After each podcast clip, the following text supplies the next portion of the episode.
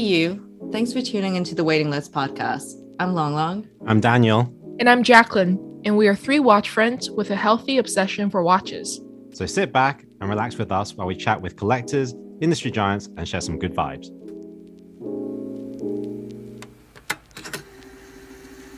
Hi, everyone. Welcome back to another episode of the Waiting List podcast. Before we begin, I would like to thank my dear friend Servo for helping this interview happen. Our special guest today is Jean-Marc Pontroue. He is the CEO of Panerai, um, and I'm hosting this today with Dan. And sadly, Jacqueline can't make it, but um, yeah, it's going to be a good one. So let's begin. So, Jean-Marc, um, you joined Panerai in 2018. Prior to that, you spent six years at Roger Dubuis, and I would say that Roger Dubuis has been one of those brands that a lot of people feel like was somewhat challenging to run to some extent. So, in your own words, what do you think was the biggest challenge you face while running Roger Dubuis? And then, what are the opportunities that you see now running Panerai? In fact, you start. So first, good good morning or good afternoon, guys. Yeah. uh, pleasure, a pleasure to join you to this podcast. Um, well, I'm normally replying only to questions about Panerai, which is a brand I know mm-hmm. very well, but I will, I will mm-hmm. make an exception today about about Roger. You know, there is no, according to me, very challenging or or, or brands. Um, it depends what you want to do out of it.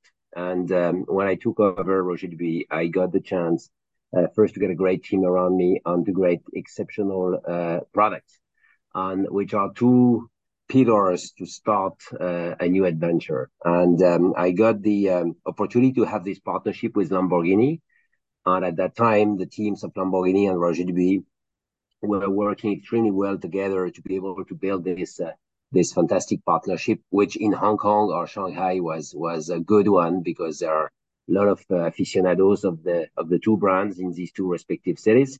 Um, and so we have been growing and opening a lot of boutiques, and um, I got a lot of fun a lot of pleasure uh, to uh, to to to to to manage that business and ma- manage this this brand in uh, in in the Richemont organization. Um, it has um, an incredible manufacturer here in Geneva, which is about 50 meters away from where I speak to you today, because we're in a Richemont campus here in Geneva. And it all has started by the Roger Dubuis adventure. Uh, in fact, if we are here today, 2,200 people at Richemont, it's because Roger Dubuis came here at the beginning in 1995 um, and in in Geneva. And um, so it has been a great a great story. Then I was of, offered the chance to take over Panerai, um, a totally different brand, Italian origin, who started in 1816 Florence in Italy. It's an adventure which is not very uh, common for a watch brand because, as you know, and many of the people you have interviewed here are people who are uh, who are Swiss and, and, and have been created in Switzerland since 100, 200, 300 years. Uh, so the origin of Panerai are very different. We started in, in, in Italy um, up to the moment that Richemont acquired the brand in 1997. And uh, then we created our, man, our own manufacture in, in, uh, in uh, later, five years later, in Châtel in Switzerland, where we are producing today all our watches. So, and it, it is um, one of the most fascinating brand in the watches world. Um, um, simply because it's a simple it's a simple brand. We we are we are um, um, a very masculine Italian origin, as I've said, made of uh, innovation, special movements, special materials. And Panerai is, is one product which has been stretched in different uh, different sub segments. So it's an it's an easy brand to um, explain and to be able to absorb when you are a customer and to understand when you're a customer. I think it's um interesting that you use words like, you know, it's masculine, which actually, to be honest, if you just look at it straight, like the first thing I would think as well is masculine. But uh, I think of all the things I read when I was like researching for this interview, I think one of the most interesting facts I read was that um, 30% of your clientele in Asia are actually women. And as compared to other brands, other brands are looking at 15%. So I know, so this alone, I find this like very interesting. And then there mm-hmm. was this thing that you explained about how you kind of compared this to like the 911 Porsche and how it's the same phenomenon. Like it's a product that girls also want to drive. And I completely understand. Like I would die to have like a GT3 or whatever, but it's like, uh, why do you think this happens? And can you explain why you think Panerai is able to do that and why other brands might not be able to reach that 30%? So the brand started and remains today a masculine brand. Um, mm-hmm. We are probably one of the world leaders in big watches, um, or the 44, which remains 44 millimeter uh, dial mm-hmm. case um, size, um, remains our core segment. 45, 47 millimeter. We are working for different uh, military armies in the world, so we remain in our essence, origin, actuality, very masculine. Mm-hmm. However, Panerai and my predecessor did it, um, opened the segment of the smaller watches, like the 38 millimeter. And we have seen more and more women, especially you are right in Asia, to mm-hmm. buy our watches. Um, and you know, we are. I, I, will see two reasons first why we have extended that that or three. Let's say three. Number one, we have the chance to get a huge community of Panerai fans in the world named the Paneristi. Mm-hmm. And many of them have partners who are stealing their watches. and that is the best thing which can happen to us is that uh, we got a lot of women who uh, have the chance to wear a Panerai mm-hmm. because they they have stolen their watch from their from their partner or husband. Mm-hmm. And number two, we are Italian.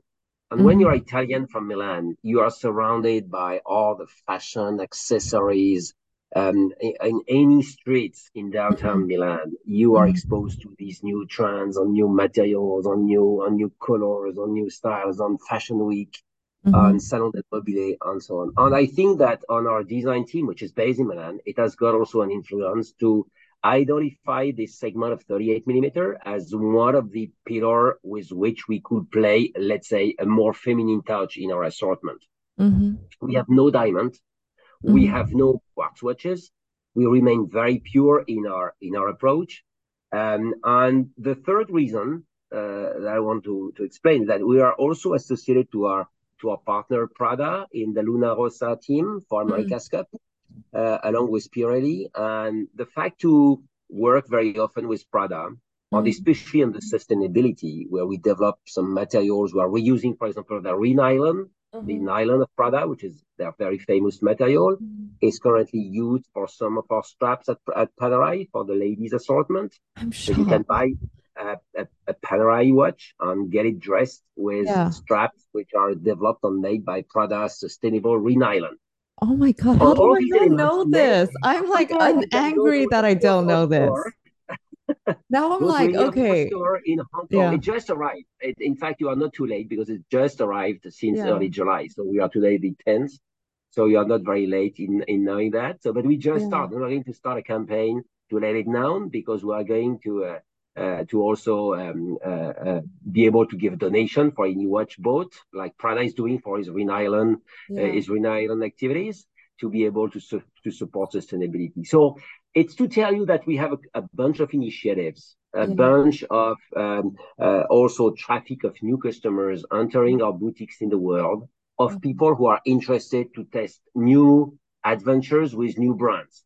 Mm-hmm. And, um, you know, the watch business is very much occupied by, uh, let's say, 20, 25 big operators in the world. We mm-hmm. have the chance to be one of them. And we see today a growing number of new people entering the Panerai world uh, mm-hmm. thanks to this type of initiative. That can be women, that can be Luna Rossa, that can be sustainability, uh, that can be the military editions we are bringing, that can be the mm-hmm. experiences we are also having, and, and, and, which are as many new doors mm-hmm. to enter the Panerai world. Well, I was actually going to save this question last, but um, I'm glad you brought up the Prada thing because um, I real I think like recently there are a lot of collaborations with fashion houses. So there's rumors like Givenchy, where you used to come from. Givenchy's teaming up with AP. And more recently, I know like Undefeated did a collaboration with Moser. So is this a trend that you see that's happening? Like watches are slowly going to become integrated with fashion houses and then you know these set of customers will go along with this like these set of brands or like what do you think is going to happen Well, you know, the, the a partnership is something which has to be thought through very intensively before making the decision. Mm-hmm. Managing a brand is already a, a difficult uh, uh, operation. Managing another partnership, which impl- which implies another brand, is something which is extremely delicate to handle. Mm-hmm. So you have to make sure before you get in in a wedding partnership that you agree about what is the target. Is it just to make to have buzz in in the press? Is it is it you have to give a reason why? Mm-hmm. With with Prada, the um, common denominator was our willingness to support the Italian team during the America's Cup. Mm. So we are three brands, uh, three brands from Milan, Pirelli, Prada, and Panerai, which are unifying their resources, human being, innovations, uh, R&D, uh, people, finance, you name it, to be able to make it happen and to win that America's Cup, which is, as you know, the highest trophy in the sailing, in the competition sailing world. Mm-hmm. Um, and then we have, by knowing the Prada people since now many years, um, um, take advantage of this partnership to understand how what we could bring to each other, which we mm-hmm. don't do today mm-hmm. or which we didn't do in the past. And that has started with sustainability. Prada um, and, and the Bertelli family is very much involved in all what is the future sustainable activities. And they have proven it in, in many occasions um, by, by supporting some foundations, by taking activities, actions in developing products which are sustainable. And Panerai, which is in a totally different industry, we are helping each other to take the best practice of of, of both of us. Mm-hmm. And we don't have nylon in our company, as you know, mm-hmm. uh, but to develop some of our straps, something which was easy to be able to be adjusted was to reuse their nylon to be able some of our straps. Um, um, mm-hmm. we um, uh, are planning to uh, uh, develop some common codes together, which we will unveil in the in the near future. Um, we have taken the lead also to speak in front of universities. So mm-hmm. Prada is also very much involved in presenting its activities to universities, as we do. Uh, so we are committed to speak together to uh, uh, to to new students and mm-hmm. to embark them to what we did recently at uh, June 8th, which was the Ocean Day. Mm-hmm. Ocean mm-hmm. Day is a um, platform we use at Panerai to collect mm-hmm. plastic around the world.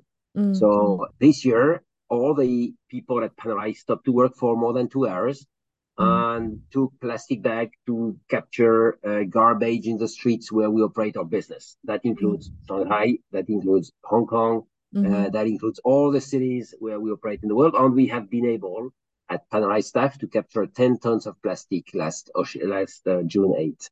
Mm-hmm. Um, on these type of, of initiatives, the more we are, the better. And uh, Prada has been extremely helpful in identifying also uh, future uh, areas where we could partner together, them in the fashion, us in the watch industry. That's so cool. I love Prada. So you probably know, no, no, uh, just to because yeah. I just to highlight that mm-hmm. we are distributed in 30 Prada stores in the world. So Prada boutiques. Among the hundreds of Prada stores which exist in the world, there are 30 Prada boutiques which are selling Panerai Luna Rossa products in the Prada boutiques. I'm so shocked. Like, I cannot wait to go. like, I'm always like, I know this sounds super irrelevant to this podcast, but I buy the Prada nylon clothes and I'm always like, what kind of watch would I wear with this? And obviously, it would just like, I'll just revert to like, okay, Richard Mille's laid back. So therefore, you wear with Prada. But this sounds amazing. I'm just so glad like you guys did this collab. Okay, so um speaking of like lifestyle being chic and laid back like these are the words that you've used in the past to describe the brand um, you mentioned that part of the success of the brand is that it's not intimidating so you are able to capture like new clients and then also keep the young like also kind of welcome the younger generation into this brand but how do you think you can keep the old customers around because I think there's a lot of emphasis on design and there's less emphasis on trying to promote like it's all about movement. So it's more about we're Italian, this is all about design. So how do you keep customers from being loyal and not saying, hey, it's time to move on to say like a Patek, let's say. Yeah. Yeah. So to be honest, the chance we have at Panerai is that we probably have one of the highest rates of people who are loyal to our brand. Mm-hmm. Um, I meet extremely often people who are buying their 10s, their 20s, their 30s, their 100s uh, Panerai. Mm-hmm. And this year, you know that each year we have a dedicated team for our assortment. Mm-hmm. And this year, it's the year of Radiomir, which has been the original product range in the Panerai world, uh, which has been created in 1936. Mm-hmm. And that is the very first watch which had this cushion shape, uh, mm-hmm. which is very mm-hmm. famous. These numbers, uh, 12, 6, 9, um, this uh, the small second, and so on and so on. So the pure the pure design mm. that is known around Panerai. So this year is all about the historical background, which we stage the history of Panerai since 1860. We developed a movie for that. We have an advertising campaign. Um, it's all about about Radiomir. But this year we have so the assortment, which is about 45 millimeter, which mm. fits mm. all the classic side on the the people targeting the people who will who love our brand. And we also have at the other side the 40 millimeter uh, Radio Mia, which mm-hmm. we have restaged. It was existing before, but we have relaunched it. Mm-hmm. And this is a this is a segment which allows us to embark new customers. Mm-hmm. You know, very often when I was uh, meeting with customers, there are a lot of people who tells me Panerai is too big for me. Mm-hmm. And when I travel in in Shanghai or or Hong Kong, the mm-hmm. people mm-hmm. are having the same size than what we have in Europe on, on more and more the same size than, mm-hmm. than, than, than many Americans, which remains a big country for, for, for Panerai, for Panerai. So today you have a lot of people who can wear a Panerai, a Panerai watch, despite it's a 45, 47 millimeter. Mm-hmm. And however, we have developed that new segment, 40 on 42 millimeter, which allow a lot of people to enter in our world, Panerai, but not necessarily to have a big watch on mm-hmm. 40, 42 millimeter is where we are embarking many new customers in our world. Mm-hmm, mm-hmm. Yes, Dan. Uh, I was actually going to say, you know, one of the key things of Panerai is that they are big and that part of the design is the size of the watch. And I feel that, you know, there are a lot of brands or watch companies that really, wherever the market goes, they go. And I think okay. if you do that, you lose the identity of your brand, which was why it was popular in the first place, because you become an amalgamation of of stuff that actually the consumer gets quite tired of looking at. So yeah. I'm I'm happy to hear that you know you're still keeping more on the side of, of 40, despite you know the current trend of watches going to um, smaller size. But but actually, my question was actually related to uh, Long Long's question, which is any collector can buy one or two or even up to three four five watches from a brand you know um, but for the collectors to buy 20 50 even 100 as you say something has to has to come from the brand to them uh, something what is that thing that you like all mm-hmm. brands seek to build that like kind of client what is it that the client is actually looking for well, Daniel, I, I, I believe there is something which is um, uh, uh, part of the religion. It's no more. It's no more something which is um, uh, can be explained, and it's um, it's a slice of, um, uh, of course, exposure to the brand. Of course, research. We have a lot of people who are very interested by all the historical, cultural background of the brand. Um, Panerai has a chance to get a very rich culture by being born in Florence. So all the ones who hear us, if they have been once in their life in Florence, this is the capital city in Italy for great museums. Uh, every corner of every street is uh, is made of historical reasons, historical stories, on on you name it. So Panerai has has a simple and rich story. And uh, many people are knowing our brand extremely well. You have books which are incredibly detailed about our brand and all the Paneristi and collectors community. Some of them know Panerai better than anybody of our staff at Panerai. Um, and I'm fascinated when I meet with the Paneristi community because I can tell you that uh, meeting with them once a year in one of the big, uh, big meeting that they are having once a year, um, I have the chance to meet with people who speak to me about what we did 20 years ago, and they remember very well everything we did 20 years ago.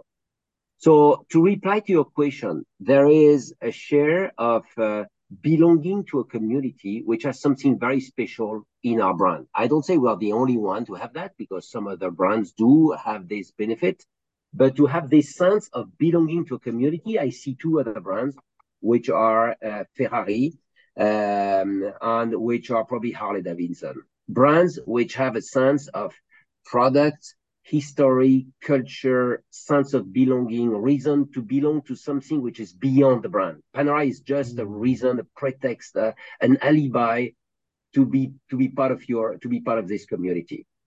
And our mission at Panerai is to keep that alive as much as possible and embark new members on board. That's why, for me, the Panerai community is one of the uh, major chance we have in our brand of having people who believe uh, as much as us in what we are doing. Um, I got comments, advice, recommendations from them every, not every day, but every single week. And we are taking into account a lot of what they are telling us because they are our marketing eye in the world. You know, when you have 30,000 people, it's by far more than our marketing department in our brand.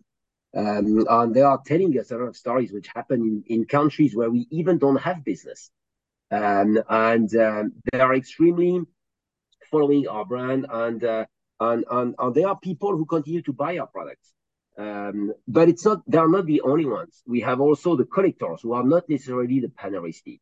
Paneristi are people who love our brand, but don't necessarily have a lot of products in their assortment. And then you have the collectors, which is perhaps what you were referring to, which are people who are not necessarily Paneristi, but are collecting Panerai like other watch brands. Um, and um, it's very interesting to understand what they are. Why are they? What are their motivations? And one of them is that we remain the last the last years, the last decades, very true to our brand. We we didn't um, explore a lot of new territories. Even if today we go to smaller size, we remain big in the 47, 45, 44. You know, most of the Radiomir this year are 45. Uh, so it's not that we quit our historical segment to open a new one. Mm. Um, we continue to have uh, the same number of sizes. I have not created one size since I am at Panerai. The 38 was existing before I was there. The 40 was existing before, and the 42 was existing before. We just have given more choice and given more variety, like we have in our 44, 45, 47. Um, and so it, it allows us to acquire new customers. All the people who want to have a concept which is having a reason um, having an alternative to bigger brands and something which is not seen on the rest of too many people because we remain a very exclusive brand uh, compared to many others who are producing much more qualities than us. Dan, you actually like took that question out of my list, but then I still don't feel like because I think I came into this interview with the main goal of understanding how are they so loyal? I just um I find it hard to explain because I've gone to a lot of these like dinner events with different brands and I've seen how much money they put into marketing. But I can just see in an instant, like if they were offered something else, they could move on really quickly. And I've also been to a lot of these collector like collector friends' houses, and they have whole section. They are people who collect every single modern and vintage Patek, but they have a whole room dedicated to Panerai. That I'm shocked. And when I ask them, they're like, "I can't explain to you why, but I just feel this need that I need to collect all these Panerais." And that's interesting. Yeah, so I just really want to know, and it's like but like at the same time, I can't specifically categorize them as like history buffs or people who are very into history. So I started to think to myself, could this be an age thing or is it a certain clientele? So do you think just from general observation, there is there is a way for you to describe your clientele, like age, gender, um, hobby, lifestyle, or it's just too different, all of them? No, well, if you speak about the collectors, it's true mm-hmm. that they have started Panerai about 20, 25 years ago when the brand came from nowhere uh, and suddenly became one of the hottest brands in the world in the in the watches industry. So mm-hmm. this type of phenomena happens probably once each 10 years with one brand. Mm-hmm. Um, and you have some brands which remain at the top since many, many, many, many years. Panerai got the chance to came to came out of nowhere uh, and very suddenly one of the most looked after uh, watch brand in the world. Mm-hmm. Um, I think it's belonging also to the way our group on the, the previous management on us today have continued to enrich that phenomena. You know, I'm, I'm spending a lot of time when I travel. I was telling to Daniel when we started mm-hmm. this discussion, mm-hmm. I'm flying next week to Shanghai and, uh, mm-hmm. and also coming to uh, Hong Kong. Mm-hmm. Um, we, I'm, I'm, spending always a lot of time with the Paneristi. Mm-hmm. Um, uh, it's it's a community I, I like to speak with, understand their motivation, who they are. So on, to reply to your question, it's very often, of course, a masculine community, despite we have again 20 to 25% of women mm-hmm. in this Paneristi community, mm-hmm. recruiting new members. So you have a lot of new mm-hmm. members coming. Sometimes the sons of the uh, former Paneristi are also mm-hmm. joining because often they are stealing the watches of their father. Mm-hmm. Um, so it's rather so affluent, classic men, sported. Sports is one of their major motivation, for example, which doesn't happen in all the watch brand in the world. You know, mm-hmm. uh, they, it's not only that they look at it on television or in newspapers; they practice. They yeah. practice tennis, they run, they do gym, yeah. they they sail. Um, despite in Asia, it's not as popular as in the US or, or in Europe, but they are they are active in sport. Okay. Um, they are rather classic. Uh, they are rather collectors, um, and um, they are very loyal. There is a loyalty factor in our brand, which uh, which happens also probably in other brands in the watch industry, but which is very very strong at Panerai. There is this like this addiction mm-hmm. to regularly buy another Panerai. Um, mm-hmm. You know, we we have the chance in Richemont to get um, to get Watchfinder, which is a second-hand mm-hmm. company, and Panerai is one of their leading brands. Mm-hmm. And you see a lot of activities around Panerai of people, some people who cannot afford to buy their first Panerai as a new one, mm-hmm. so they mm-hmm. go to the second to the secondary market, um, or other ones who want to trade off their watch to buy a new Panerai. Mm-hmm. So it, eh, you have a lot of activity around around this brand and recruiting new new customers to enrich this big community. Mm-hmm. And when you join Panerai, there is something either because you are Italian, which is very weird in the uh, watch industry. Mm-hmm. Um, there, there, there, are a lot of factors. You know, we have we have the chance. We have this manufacturer in Neuchâtel. Mm. We on this boutique, historical boutique in in in in uh, in Florence. The boutique in Florence has never changed the concept. We just have enlarged the boutique, but it remains as the boutique was historically. Mm. Okay, and this is the only boutique which will not change its historic is architectural concept mm-hmm. because we keep it as it is, despite we have a new retail concept. It stays how it was originally, and we have a lot of people. We have about 60 people every day who come to that store, which is maximum capacity we can we can have in that store um, because they come from all over the world. We don't have so many Italians in that boutique. They come from all over the world. Many Asians, many Americans, many other European countries come there because they come to the original boutique where all the success story of Panerai started, where Sylvester Stallone bought its six watches 25 years ago and gave them to all his friends in Hollywood. And suddenly many Hollywood celebrities were wearing Panerai. This is where all the story of Panerai started. And there is this like pilgrimage approach to come to Florence, to come to Neuchâtel, where we have 3,000 people visiting our manufacturer every year. And that is part of the myth mm-hmm. of our brand that you you can easily uh, visit our store in Florence, that you can easily visit our manufacturer in Neuchâtel. And um, it's part of the Panerai story that we like to enrich every day with new stories. That's very cool. Uh, Dan, before you come in, I think the other cool thing, so now that you mentioned the watch finder thing, is it makes a lot of sense because in Hong Kong, it's in that same building in TST. You just take the lift. Yeah. Totally. Yes, yeah. exactly. I know you very well. yeah. All right, Dan. Oh, I was just going to ask, um, you know, the Paneristi, they are fervent fans of the brand. You know, they are very, very passionate. And watch watch collectors anyway are passionate, but I think Paneristi are, you know, a cult to their own. Um, and I'm sure they're giving you loads and loads of feedback. Oh, you know, Jean-Marc, we want to see this. You know, can you make this? Can the brand do this? You know, like, or, or actually, that would be more polite. Usually, the collector's like, you should be doing this. I don't know why you're not doing this, right? like, it's so obvious you need to be doing this, right? Um, in some ways, they know the brand, like you say, inside out, maybe more than some of the Panerai staff. You know, in a way, it's a cheat sheet of what is the market telling you. So how do you balance between their recommendations and actually doing it? You know, because not all of them are going to be good. So how do you know, like, how do you balance that? It, it, looks, it looks, uh, Daniel, that you know, you know our community very well. You know, when I go to Hong Kong, I have the chance to meet I close to be systematically all of them. And there is one guy like very much, which is Philip Lowe, who is the, let's say the uh, the father of all the Paneristi community in Hong Kong.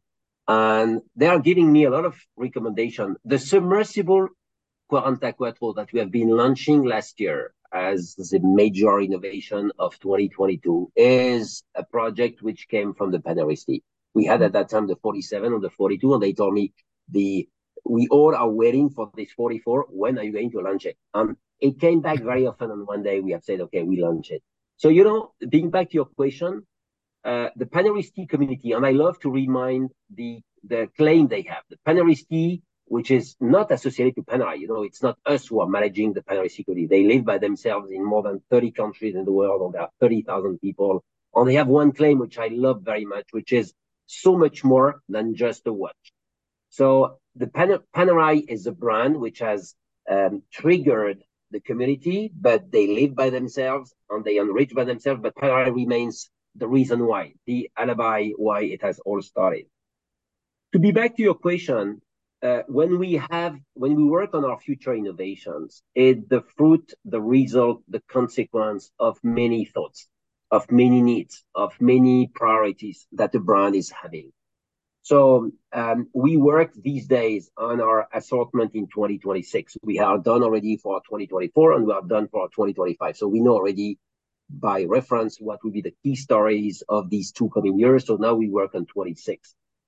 And we have different source of uh, of of um, of developments of creativity to be able to enrich one year. One year is about 30 to 40 new SKUs, new models in the Panerai world. We have about 100 SKUs in our whole assortment, which is rather low. And we come with a certain number of new models. Sometimes it's only one piece uh, or 20 pieces, like for experiences. Sometimes a big, it's a one reference with a big, a big uh, um, uh, quantity. And it's the result of, of many different sources. And it comes to a moment where we say, now we have to stop to look after. We have to make our decision in selecting these 30, 35 SKUs to make the year X. And a share of that is linked to Paneristi. A share of that is based on our research and development, which comes to a result. A share of that is based on other priorities to meet with some target groups in a, in a better way. And, and um, we live our life at Panerai because, you know, Panerai has, is never following the trend. We were, my predecessor were the ones to come with a watch at 44 millimeter at a time where watches were very, very small and very, very slim. Um, so we are not really following the trend. Um, we are just following what Panerai is all about. All right. Well, my final question before we go into reverse around goes back to the boutiques. I want to understand why you guys opened so many boutiques. I read somewhere that during the pandemic, you were opening one every three weeks. And then now going forward, it's going to be like one every 10 days. Like, what is the reason behind this? Well, you know, uh, Long Long, I think that there are, uh, there are different reasons. We have about 200 stores today in the world. Mm-hmm. We opened recently our largest boutique in the world in uh, Madison in New York, which mm-hmm. is 420 square meters. Mm. Um, when you have the chance to to lead a brand like Panerai, it's, it's a brand which has a lot to say about its experiences, the under the world of the sea, its uh, partnerships, its innovations, its different calibers, and, and, and, so when a brand has a lot to say, which is spectacular, mm-hmm. the best way to express it is to get a boutique. Mm-hmm. Um, you know, when I was looking, and I'm back to what I was telling you at the beginning, which was your first question about mm. Roger Dubuis you normally buy a Lamborghini uh, in a Lamborghini store. Mm. And Roger we had watches which were the price of a Lamborghini. So why you will buy a Lamborghini at a dealer which is doing only Lamborghini and not a Roger Dubuis in a Roger Dubuis store which was selling only Roger Dubuis watches? Mm-hmm. It's the same principle. It's the same principle at uh, at Panerai. Why you will buy a Prada accessory mm. outside a Prada boutique or not a Panerai watch. Mm. So the watches industry is basically following what the car premium business did 30 years ago, what the fashion and accessories did 20 years ago, and we come to that level now today. Mm. And we open many boutiques in big cities. Are you aware we opened Washington, D.C., which is the capital of the uh, major country because it's the number one country for Panerai in the world only this year? Okay, so yeah. it's not like you know, we go in very small cities yeah. which are, you know, doubtful about our developments. Um, we have opened the capital city of what remains the number one country for Panerai in the world this year. We are going to open Boston in the okay. coming weeks. We have opened, we're going to open Honolulu. We are going to open Orlando in America, which are big cities where we yeah. were not having doors. Uh, of course, you are living in, in Hong Kong, where we have yeah. six boutiques today, yeah. uh, which is one of the cities in the world where we have the highest density of, of, stores, probably. But it's not only Panerai; it's most yeah. because the, the, the city has been originally a platform for watch sales. Uh, Seoul is in the same spirit. Shanghai, we have five stores in Shanghai. So these are cities where we are already very well covered with cities. Mm-hmm. But there are also a lot of areas in the world where we are not. We have opened last week Stockholm in uh, in in Sweden. Mm-hmm. We have opened Capri in mm-hmm. Italy because it's in Italy the most affluent destination um, in as a resort for the mm-hmm. summertime. And um, uh, we have got partners because we don't open all our stores ourselves. Mm-hmm. Two thirds mm-hmm. of our boutiques are opened by partners who come to us and say, "We would love to have a Panerai boutique." Yeah. And Capri is exactly yeah. the example of uh, being in the in the right island, an emblem of Italy, where a brand like us makes a lot of sense to open a boutique. Yeah. Um. Just want to roughly say that I have mixed feelings about this because a lot of brands are obviously taking back the dealership and they want to open their own. But I've always been super like pro brands working with ADs because I think you truly have an experience where it's like you you build a relationship with an AD and you're able to explore a bunch of brands instead of being like, okay, I've collected this brand for a while. Now the brand wants to take it back. And then let me start a relationship from scratch. and then try to explain to them, no, I've been buying this brand for ages. And then explaining this to a whole different team. Yeah. Dan? But but yeah. you agree with me that go very often no, I just buy want... your ready to wear or your shoes in yeah. the exclusive stores. Yeah. So I, I mean, so actually this goes back and i actually think that if brands weren't so concerned about other brands stealing their customers brands would actually just go back to you so it's the same thing so you walk into an ad and there's a bunch of brands and let's say i never look at panerai but they might tell me look you've gone through these sports watches why don't you explore panerai and then mm-hmm and it works both ways. So I think brands should probably be more open with being like, don't be so afraid. There's enough money in this world to like go around. Oh no, no, no. But you know, it's never the fact to be afraid, which yeah. is a motivation to open our own boutique.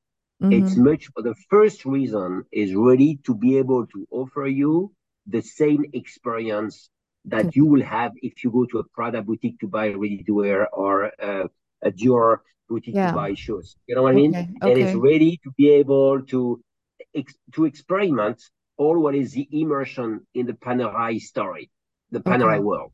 Okay. I'm not being disturbed by other brands. I'm, I'm never afraid because our productivity, mm-hmm. what we call in our in our industry, the productivity we have per square meter is normally higher than many other mm-hmm. brands. Mm-hmm. So I'm never afraid about that. I'm more afraid about having an assortment which represent the brand with mm-hmm. people who know all the story of the brand. Mm-hmm. Because very often it's extremely difficult already for Panerai to yeah. express all the story. As I've told you in some of our discussion, yeah. some Panerai know better our story than ourselves. Yeah. But when yeah. you're on AD, you have to know your story for 10, 20, yeah. 30 different brands. Yeah. With all the avalanche of innovations and actuality of the brands. And. I often am telling, I, wondering how do how do they do with their stuff? To keep them aware, provided yeah. that already ourselves, for our own brand, we have yeah. customers who know our brand better than us. Yeah. And I've faced, I've been faced very often with AD who was telling us nothing is more embarrassing than to serve a Paneristi because we know they know better than us. Yeah. yeah. Dan?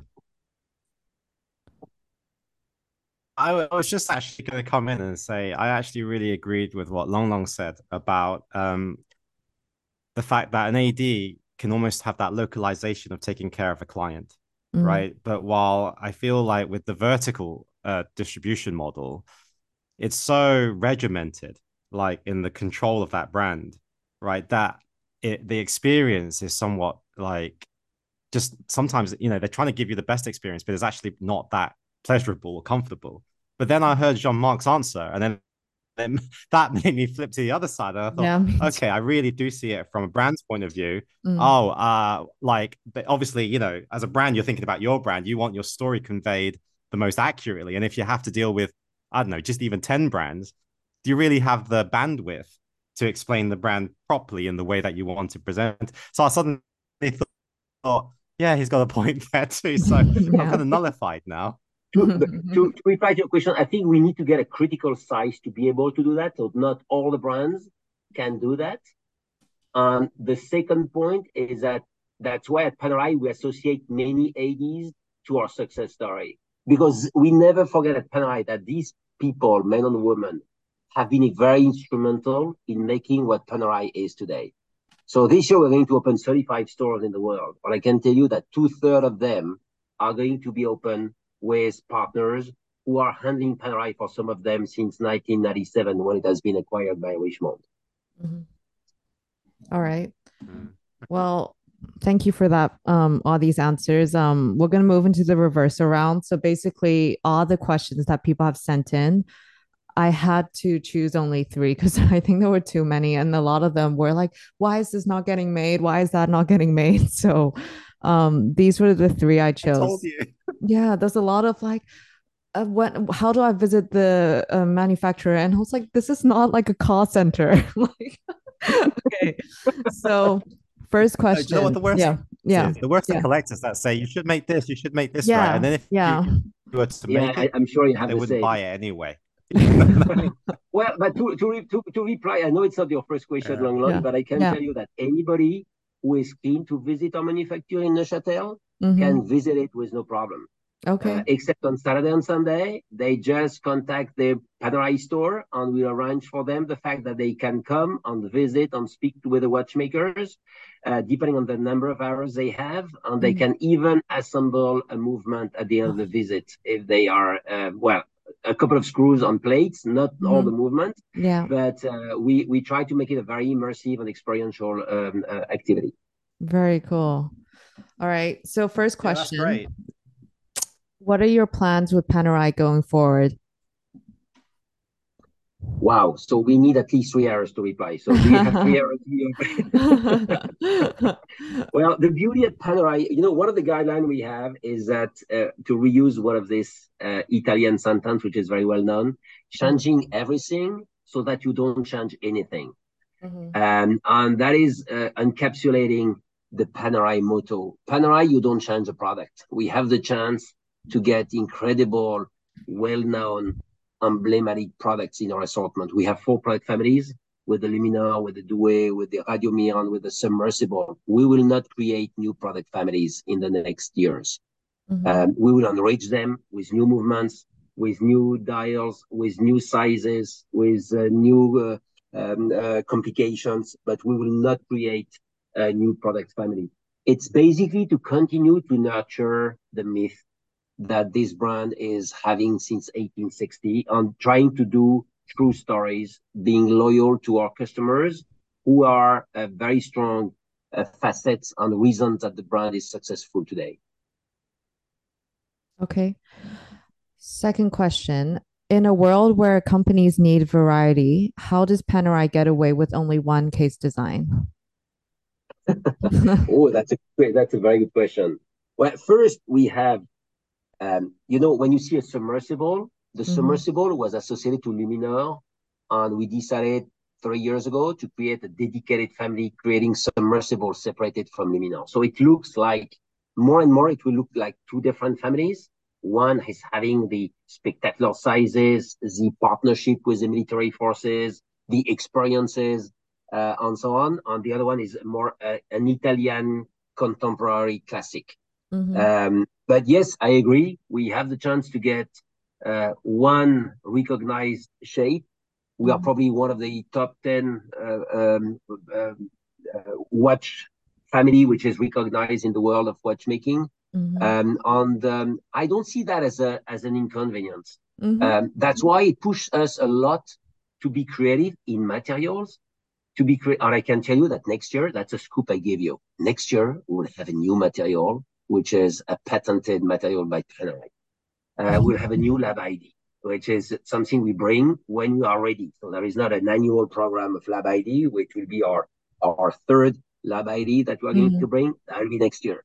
So it and that is that is based on a, on one of the family we are we are having uh, submersible, um, and so it's it's our job to continue to enrich with a lot of research and development the families we're having. But you know we are able to to get more ladies today in our in our world.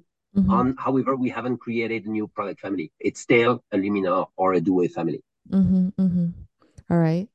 So the last question, yeah, I just yeah, want to add to that. Yeah, yeah, yeah. I just, no, I just want to add to. I really agree with like what Jean-Marc said, right? Because let's say if your case design, it's not really how you get away with it. It's that the fact that they wouldn't be able to get away with it if the market didn't buy it, right? At the end of the mm-hmm. day, and you know, we look at another brand called Rolex. I mean, what really have they changed in the case design across, you know, the Daytona sub and GMT, mm-hmm. right? And I think it's, I'm not saying it because Jean-Marc's here, but I was just thinking, you know, if you can keep a case design for that long, right? One, it basically is the DNA of the brand, right? Mm-hmm. There's no one that can even like come close yeah. to even replicating that and get and get away with it because I'll just say that's a Panerai. Mm-hmm. But yeah. it's just testament to how successful that design or brand is, right? Because the ultimate test is over time. Mm-hmm. Yeah, absolutely. And, and our mission is really to create what will be the classics of uh, the next 50 years. And we still continue to work with designers. And I can tell you that in the year uh, 2025, it will be a year of Luminor. And we're going to bring a lot of classics uh, where we say when we develop them, how can that be that we haven't thought about that before? So even when you develop your your historical line, the line which is your bestseller in your assortment, you still continue to have ideas which are probably the classic of tomorrow. Mm. All right. Okay, so the last question is about limited editions. People want to know why are there so many limited editions? Why is it every time I buy one, there's another one? Uh, so yeah, how do you answer that? Hello. oh. Um, I have lost yeah. you for a couple of seconds. Okay. The, uh, let me, the let me just, edition? Yeah. yeah. So people want to know why are there so many limited editions? Every time they buy one, there's another one coming out. So they just want an answer to that. Like, will these limited editions eventually, um, you know, stop, or can there be less of them? But to be to be honest, I know it's a recurrent mm-hmm. question. Uh, but when I joined the company, we have limited by 80% the number of limited editions. Mm-hmm. So today, except for the opening of New York, where we had one limited edition associated to the store of New York. Mm. We will have one other, another one for the opening of our new boutique in Monte Napoleone in Milan, because we're going to have also a big store opening next September in New York. Mm-hmm. Um, we will not have one for our new boutique in Champs Elysees in Paris. We're going to have a big store in Paris, Champs Elysees, and this boutique will not have a limited edition. We do today limited edition if there is a reason to get a limited edition. And for example, if I take the experiences, you know that we have at Panerai four or five times a year, uh, one limited edition of mm-hmm. 20, 30, max 50 pieces, mm-hmm. which you can get only on only if you are part of an experience, mm-hmm. such as going in the North Pole with our mm-hmm. ambassador, uh, Mike Horn, mm. such as spending three days with the Navy SEALs in Florida to train, um, such as visiting the secrets of Rome or of Florence.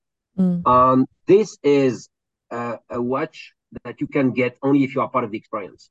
Mm. So that is a limited edition, and that is a real reason to get a limited edition. Otherwise, we don't do anymore limited editions like there are only limited editions in our assortment. Most of our business today is done with our current assortment, starting by the Luminor 44 millimeter black dial which mm-hmm. is remaining our bestseller in all the countries where we operate. It was probably the case in the past, but since five years, we stopped a lot of our limited editions. Okay, cool. All right, that wraps up the reverse around. So we're gonna do the last section, which is called the quick fire, short answers, easy questions, I think. Um, okay, so first one, are you a cappuccino or an espresso guy? Oh my God, easy espresso. Okay. And uh, I limit myself to three espresso per day, uh, which I enjoy in yeah. Italy and, and in, of course, in Switzerland. Okay. An interesting fact that we may not know about recycling steel. Well, recycling steel is um, is an interesting story that we started three years ago, and it was made by Mike Horn in Hong Kong. Mm-hmm. Okay, I met one of my first time I, I met with Mike was in Hong Kong, and he was having his own boat station in Hong Kong at that time. It was a Paneristi event mm-hmm. in which we were together in 2018. And he was bringing back, bringing me back his, his a piece of his boat, which he had to replace, a piece of his boat. Mm-hmm. And he was telling me it's the same steel than your watches. Why you don't do something out of it? I thought it was the most crazy idea that Mike was having, but we brought the metal part to our manufacturer and they were able to bring five pieces out of this piece of his boat. that was a Mike Horn edition. That can be, that was a limited edition, for example. pieces made of Mike Horn uh, yeah. boat. Um, it is from this idea that the e-steel started.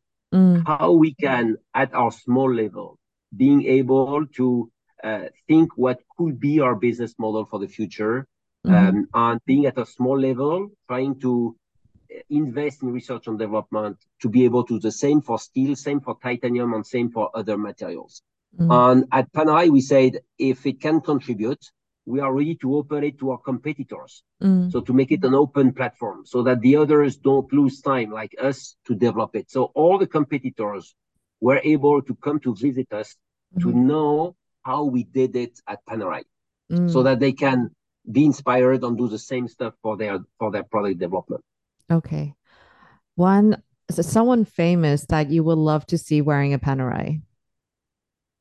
Well, you know, we have a lot of people yeah. who are famous um, uh, wearing our, our brand. Uh, we have a lot of politicians in America. Mm-hmm. We have a lot of celebrities. Mm-hmm. Uh, Dwayne Johnson is one of the yeah. biggest fan of our of our brand. Um, well, we have singers. So yeah. I, am I'm, I'm not after special celebrities. Uh, we are very proud when we see celebrities wearing our products. The, yeah. latest movie of Jason Statham has five yeah. um, uh, uh, Panerai in his movie. Yeah. And he bought them in our store in London two years ago. And he told us it would be for my next movie, but we had no idea what it was. So we never did any uh, product placement in London, Hollywood, you name it, uh, to have someone wearing our watches. All the people you see wearing our watches are people who bought their watches Panerai in one of our stores. And that includes yeah. uh, Bill Clinton, who is wearing yeah. our Panerai, and that includes Michael Jordan, who bought mm-hmm. one of our latest tourbillon last year in mm-hmm. Milan, and so on and so on. So I, I will not mention any name because yeah. we got the chance.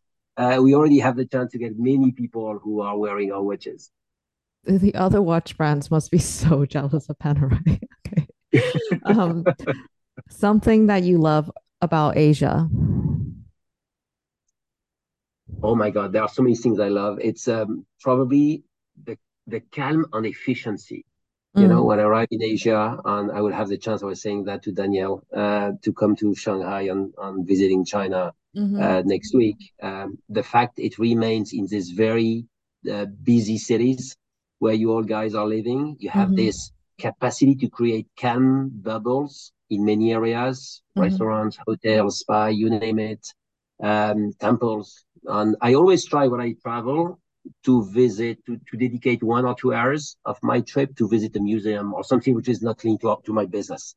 Mm-hmm. Um, and, um, and this calm, this serenity, this uh, capacity to be very efficient and to have built what you guys have been building the last 30 years, uh, which are uh, countries uh, countries which are among the best in the world in uh, in innovations.